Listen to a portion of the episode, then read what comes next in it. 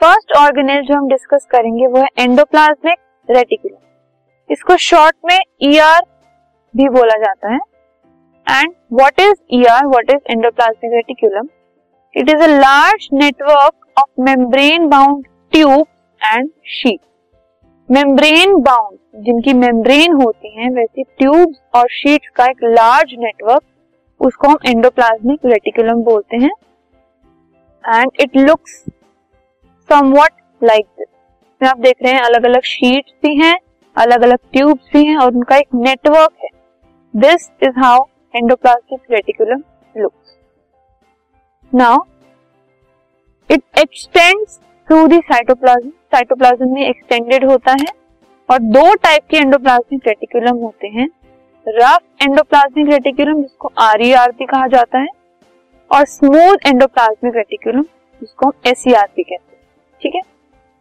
तो main function जो endoplasmic reticulum का है it serves as channel for support of materials between various regions of cytoplasm और between cytoplasm and nucleus cytoplasm के अंदर अलग अलग मटेरियल्स को ट्रांसपोर्ट करने के लिए एक चैनल बनता है, या फिर न्यूक्लियस और साइटोप्लाज्म के बीच में जो ट्रांसपोर्ट ऑफ़ मटेरियल्स होता है, उसको चैनलाइज करता है। ठीक है?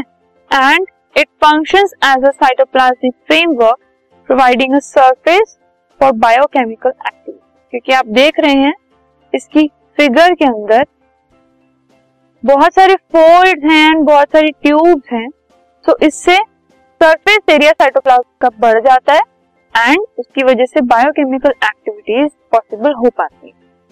Now what is R E R R E R मतलब rough endoplasmic reticulum they are arrange into flattened sacs. Flat, sacs की फॉर्म में अरेंज होते हैं ये। इनके सरफेस के ऊपर राइबोसोम प्रेजेंट होते हैं, जिसकी वजह से इसको रफ कहा जाता है।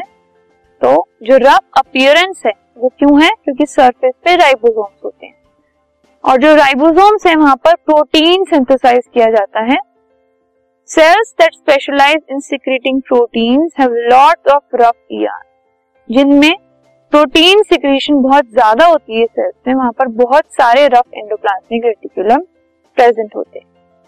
Now next what is SER SER मतलब smooth endoplasmic reticulum they are a series of interconnected tubules tubules जो इंटरकनेक्टेड हैं, वो स्मूथ एंडोप्लाज्मिक रेटिकुलम होते हैं।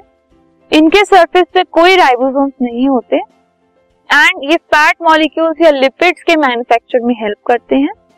और वर्टिब्रेट के लिवर सेल्स के अंदर जो एस है, वो बहुत सारे पॉइजन एंड ड्रग्स को डिटॉक्सिफाई करता है। सो so ये सब चीज़ें, ये सब function rough and smooth endoplasmic reticulum follow करते हैं।